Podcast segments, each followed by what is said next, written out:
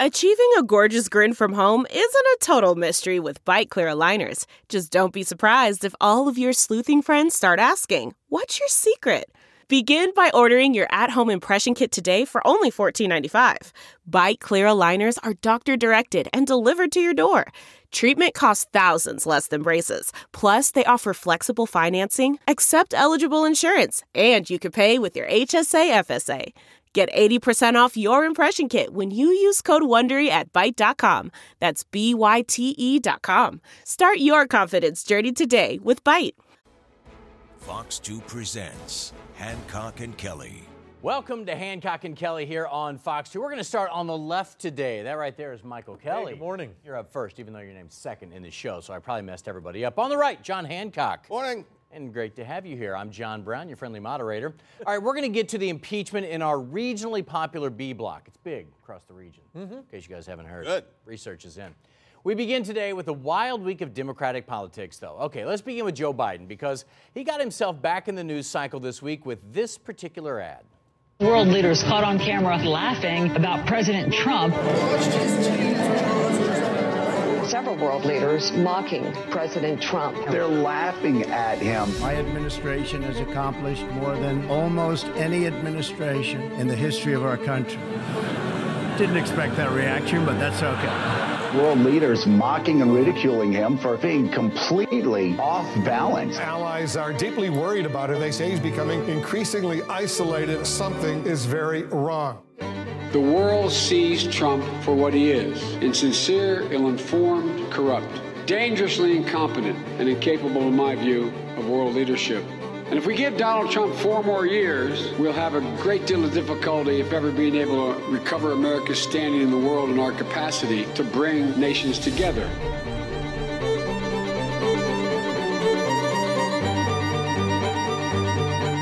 All right, so we got our political analyst here to talk about these ads today. So this one was interesting because it came out right after the president was snubbed, to use their words there, when they didn't meet, they didn't have the press conference. So your thoughts on that ad? Did that get Joe Biden back in the game? And, you know, it typically when Joe Biden's going viral, it's because of some gaffe he made or he maybe mispronounced the state he was in.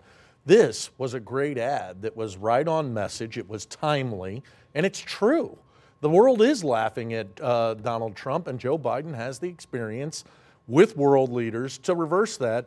For a guy who's been running to stand still since he got into the race, he's been able to weather the storm as being the front runner and everybody attacking him. I think he is poised now to break out and get this nomination. John, it hit me this week that unlike the Republican primary 4 years ago, where they all really attacked each other leading up to the primary election, nobody's really paying attention to their competition right now. It's all focused on the president. Well, and that's the one thing about that ad that's strong is that it's taken on, you know, the Republican opponent. And you elevate yourself in a multi-candidate primary when you're the one that's taken on the guy in the other party. And so that's one point in that ad. The other thing about that ad that's good, just from a political operative standpoint, that's an ad that's designed not just to talk to voters, not just designed to talk to base voters. That's an ad that's designed to get in Donald Trump's head. Mm. And you don't often accomplish that in political advertising, but that was the one of the purposes of that ad, and I think we'll see how the president reacts. Okay, springboard off that one here, because right now you don't need to rally the Democrats against Trump. That's already there. So what they have to do is get some Republicans or some moderates over to their side. That may have been effective in this case. Well, and that is the case. And look, we saw Donald Trump never went to the middle, even in the Republican primary. And afterwards, he continued to talk to his base. He fired up a base. I think Joe Biden is talking to those 10% that might be able to flip or flop out of it, especially when you have Donald Trump making the gaffes he's been making on the world stage where people are laughing at him. It's timely, so it's regular news, and then Joe Biden's able to come up behind it. You're tagging in. It's almost like you're getting two stories. Well, what Trump did do is that he reformulated the Republican Party. I mean, what had been the GOP base up to 2016 is not what Donald Trump put together. He put together a Trump coalition. So he didn't deviate from that, but he was talking to people on the front end of that campaign that weren't part of the Republican movement prior. Okay, Joe Biden did have a bit of an issue, though. His barnstorming tour, you've probably seen the name by now. Let's show the bus here. The No Malarkey Tour is what he calls it. That's an image of the bus his campaign tweeted out recently. But what was also interesting is the number of people who had to look up the word malarkey. Okay, so he kind of went over the head of some of the voters I think he was trying to get, because they're like, nobody's used that word since 1964. Why would you name your tour the No Malarkey Tour? No one talks like that anymore. Joe Biden is a defined individual. There is nothing Donald Trump's going to be able to say about Joe Biden that people don't already know. And he doesn't come with the definition that Hillary Clinton came with. And so he is poised now in a spot where he is on the same plane as the president. He has a record to point to. This, I got to tell you, I think that while Joe continues to make a couple of mistakes, I think he said he was in New Hampshire the other day when he was in Iowa. He picked a fight with one of the guys who accused him of selling the White House. This is good. I think it's the energy and anger that is palpable inside the Democratic Party he's tapping into. That slogan, Brown. Yeah. Tomfoolery, I say. Oh, of that boy. Slogan. It's you know, I mean, there's a guy. If you're looking to get and reach into the young people and capture the imagination of the youth vote out there, using the word malarkey might not be the best way to get there. You can go with I don't know. Never mind. I wasn't going to use a word that I think may be a cuss word for the older folk, not so much for the younger folk. But okay, Biden also got the endorsement of John Kerry this week. Does that matter? No. Doesn't matter? Nope. John Kerry? No, the only endorsements that really matter, if Barack Obama would endorse, that would matter. But John Kerry is pretty inconsequential. What the momentum of a lot of endorsements could be effective, but that means that he needs to come every day for between now and Iowa with another marquee name just like that. Obviously, the two most coveted names aren't going to make an endorsement here. That's Bill Clinton and Barack Obama. All right, this week, Kamala Harris backed out of the race. That led to several media outlets like The Economist to post things like this. And you'll see it says Democrats at risk of an all-white debate stage. Kamala Harris was the only non-white candidate to have qualified here. It's interesting because, you know, a lot of people have also pointed out, John Hancock, that the finalists on the Republican side were more diverse than now on the Democratic side. They've become the old white person party. Well, I mean, the Democrats are... Kamala Harris ran a terrible campaign. I mean, this thing was there for her in the beginning. She really had a... She just ran a terrible campaign. And maybe she'll learn from it. Maybe she won't. But I don't know that a lack of diversity on the Democrat stage is going to mean much to many people at this point. I mean, you know... All right, your thoughts on her getting out? Well, I think it's unfortunate. I think, like John said, she came out of the gate heavy and hard, and she really had some momentum, and she really squandered it, and it is unfortunate. The rules inside the Democratic Party have created this situation where you have to qualify, so we have two billionaires who are able to qualify outside of a Cory Booker and a Julian Castro who've been doing this for 2 years. The rules are flawed. It's been flawed from day one, having 18 or 20 of them up there, but now not having the people who've been participating, it doesn't look good. Okay, one other one I want to talk about very quickly here as we're running out of time in the A block. Michael Bloomberg, he's got ads. Go ahead and roll the ad, guys, and we'll talk over it here because we don't have time to run the whole thing. But he's got ads currently running here in the St. Louis market. You've probably seen him by now. Surprising, though, John Hancock, that he is running all these ads here in St. Louis. We're not in Missouri, Illinois. I mean, they're down the road a little bit. Why is he targeting states that aren't in play right now? I don't know. I don't. Spending a lot of money. I don't get the strategy. Now, the only strategy in which something like that would make sense is that if he's ultimately plotting to run as a third-party independent candidate, which I don't think he is. But he's making a long play. They're ignoring Iowa. They're ignoring New Hampshire. I think he's going to ignore South Carolina. Because he's too late, maybe? Yeah, and so, at that point, it's a poorly conceived strategy, and they're going to end up wasting a lot of money, in my opinion. It is a good ad. I mean, if you've watched it, it's a good ad, but it's talking to voters in a place that doesn't matter. And unfortunately, Missouri's got, 78 delegates? It's not going to play the role, and it's way after Super Tuesday. I'm beginning to buy into John's theory that this is a part of a bigger play for him that's not about the Democratic primary. Because he's not really talking to Democratic primary voters in that ad. That's an ad that's designed to appeal to the middle. A lot of populist material there. Hey, right. We'll give you health insurance, but if you like yours, you can keep it. It seems like he's taking a lot of those left-wing issues right now, bringing them back to the middle. So I don't understand what the long play would be here. If Michael Bloomberg could go back into a time machine and have announced a year ago, I think he'd be the front runner. Interesting. All right, still to come here on Hancock and Kelly, President Trump says he's not worried, but should he be?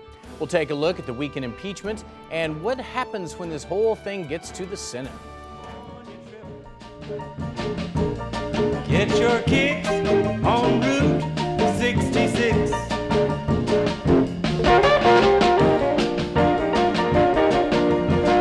To hear more, listen to the podcast. Just search for Hancock and Kelly. Welcome back to Hancock and Kelly. Okay, the regionally famous B block. People all over talking about it. We're going to talk impeachment right now.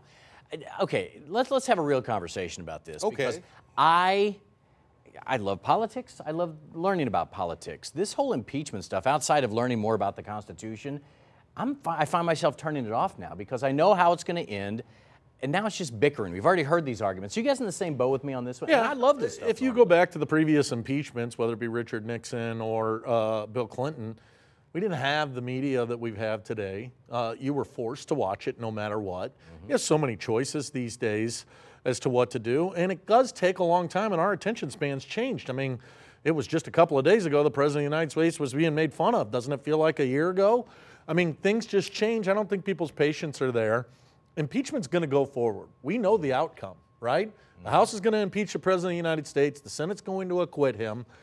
Nancy Pelosi, who I think has been a strong, astute leader for the Democratic Party, is boxed into a corner. She has to feed the Democratic base. They want their pound of flesh because this man has clearly violated the law, and they're not going to stand up for it unless he's impeached. No, he hadn't violated the law. And the reason people are bored with this is because the story as it came, when it broke back in late September, I think it was late September, when that story broke, it hasn't changed. It's the same. I mean, okay, this is what happened. And, you know, as many people have said, it was not a good idea for the president to conduct foreign policy like that, but the aid got released. There was no investigation announcement. And, you know, there's just nothing here. And that's why you're going to see that the American people, they're not tuning in. They're not paying close attention. You could go talk to your neighbors. Nobody's talking about this.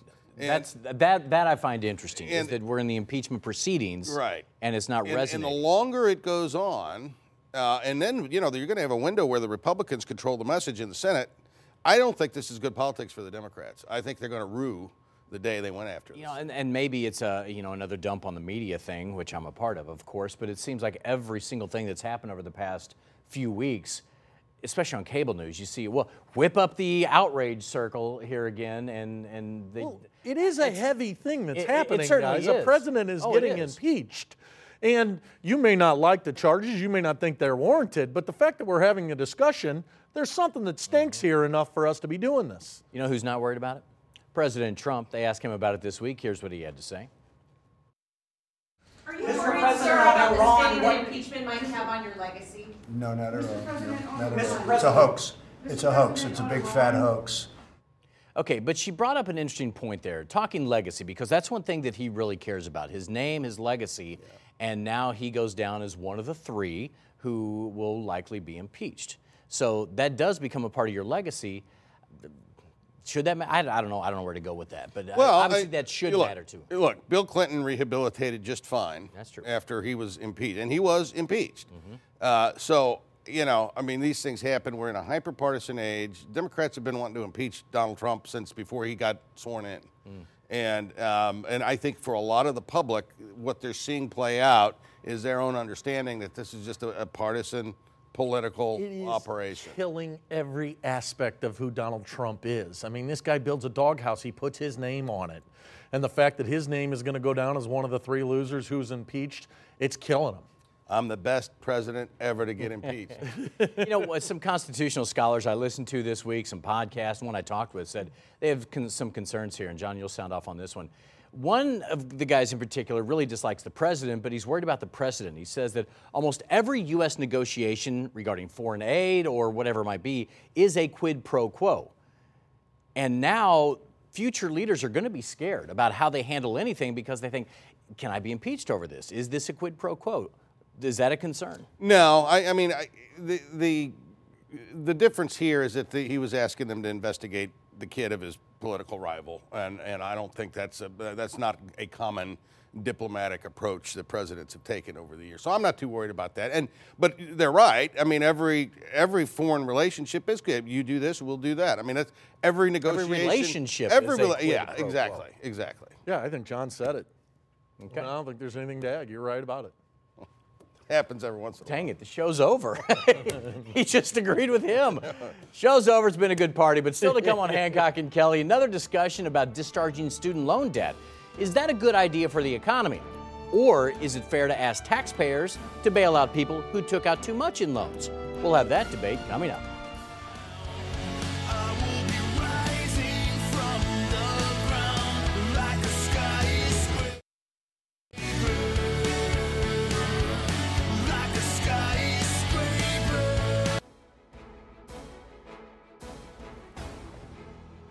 Time for a little news potpourri today. Let's start on the Loop. The Loop Trolley expected to shut down by the end of the year, putting a halt to that more than $50 million project. Now it's left up to other agencies trying to figure out what to do with this thing. What do you do with it? Michael Kelly, you're up first. You're in charge, right? The Loop Trolley is yours. What do you do with it? Well, that's the big question. The problem is we've turned it into kind of a laughing stock, and it is. It's been a complete joke. I mean, you see the numbers that come out. But there's some non-laughable consequences that are related to this. Nearly a third of the money that came into this was federal funds. You have to pay that money back. You have to find a way to keep this thing solvent. Otherwise, you put all of your other transportation dollars that come from the feds in jeopardy. This was a poor decision made 7 or 8 years ago, and we're living with the consequences of it now. But we can't turn back on figuring out how to pay for it. But I remember this whole debate. Nobody thought this was a good idea other than a few people. Well, one person did, and he's pretty influential. And I think he's done great work. Yeah, and I think his heart was in the right place. It hasn't panned out. It was a poor decision to go forward with it, but there are consequences. You just can't walk away from it. Oh, we're not going to pay these bonds. Well, this thing's making $1,800 a month, Brown. I mean, quick math, $1,800 a month. So yeah, it's 18. You do that over a year. That's that's $20. That's $20,000 a year. Yeah, right. It only takes 6,000 years to pay off the note. We'll be done. That's exactly right. I mean, look, this thing. Wow. One of the problems is it doesn't go anywhere. You know, that's a slight, when you're building something for transportation purposes. Mm-hmm. If it doesn't go anywhere, that should be problem one, right? And so problem two is nobody, the one place in this town where you go to walk around is the Del Mar Loop, where you got the restaurants and the shops and the more you talk, the stupider this thing sounds. This was not a good idea. Now, look, Joe Edwards, God bless him. He's done a lot of things right. He saved the Loop, right? And this is credit for that. This is a great example that all of us sometimes have really bad ideas, and this is one of them. Okay, so what do you do with it, though? Well, I'm, they're blowtorches, and I don't know what to do with it. You can't. Okay, here's my idea. You guys ready to shoot me down on this one? All right. You get another $50 million and you extend it through Forest Park and you take it all the way down past the soccer stadium, down to the arch, and at least get people on it. Well, that's all you can do. The problem is, John, like he says, it's in the one walkable part of the city and it doesn't go anywhere. Yeah. And if it went into Clayton and it went into downtown, it's going to make sense. It's going to get used. It's not going to be used in the place where people go to walk around. The only way, you got to put more money behind it. Try and sell that one. I mean, you can use it to wreck cars. You just put the car and let the trolley run over it. I mean, If you ever need your mirror off, you just park there. Perfect. That's a great idea. All right, some Democrats want to discharge student loan debt, all $1.6 billion of it. Bernie Sanders leading the charge. Elizabeth Warren's going to steal that idea and make it her own. Sorry, a little bit of a joke there. Didn't fly. Very few economists that I've read think this is a good idea for the overall economy. John Hancock, you're up first. Discharging all this student loan debt. What do you do? Oh, it's a horrible idea. I mean, look, you take out student loans because you intend to pay them back. And if you can't pay them back, you don't take out the loans, and maybe you go to a community college. It's been there are ways to afford a higher education or go to trade school, whatever it may be. To just forgive the obligations that people make that is socialism. That is truly socialism, and it's wrong. And it sounds like a great idea, right? No. But at the end of the day, how's it get paid for? And that's not what's being discussed, and we seem to be the only party that worries about spending anymore. It's unfortunate that it's our people out there saying that this is going to be the case. Having said that, we all know young people who are dealing with ridiculous debt that none of the three of us had to deal with. then it is unfair what's happening to these kids. Well, if you want to go to a $60,000 a year school, John, then state schools are not a walk in the park anymore. No, but they're affordable. And if you can't afford the state school, then you go to the community college. I mean, there are ways to get an education. Well, one of the guys here at Fox who said this, he said, you know, I couldn't even afford to go to college. Now they want me to pay for other people who got to go to college. Exactly. How is that fair? It's not. His perspective was spot on in this one, as far as I'm concerned. All right, still to come on Hancock and Kelly, it is time for their final thoughts. Stick around. You know how to book flights and hotels. All you're missing is a tool to plan the travel experiences you'll have once you arrive. That's why you need Viator. Book guided tours, excursions, and more in one place. There are over 300,000 travel experiences to choose from, so you can find something for everyone. And Viator offers free cancellation and 24/7 customer support for worry-free travel. Download the Viator app now and use code Viator10 for 10% off your first booking in the app. Find travel experiences for you. Do more with Viator.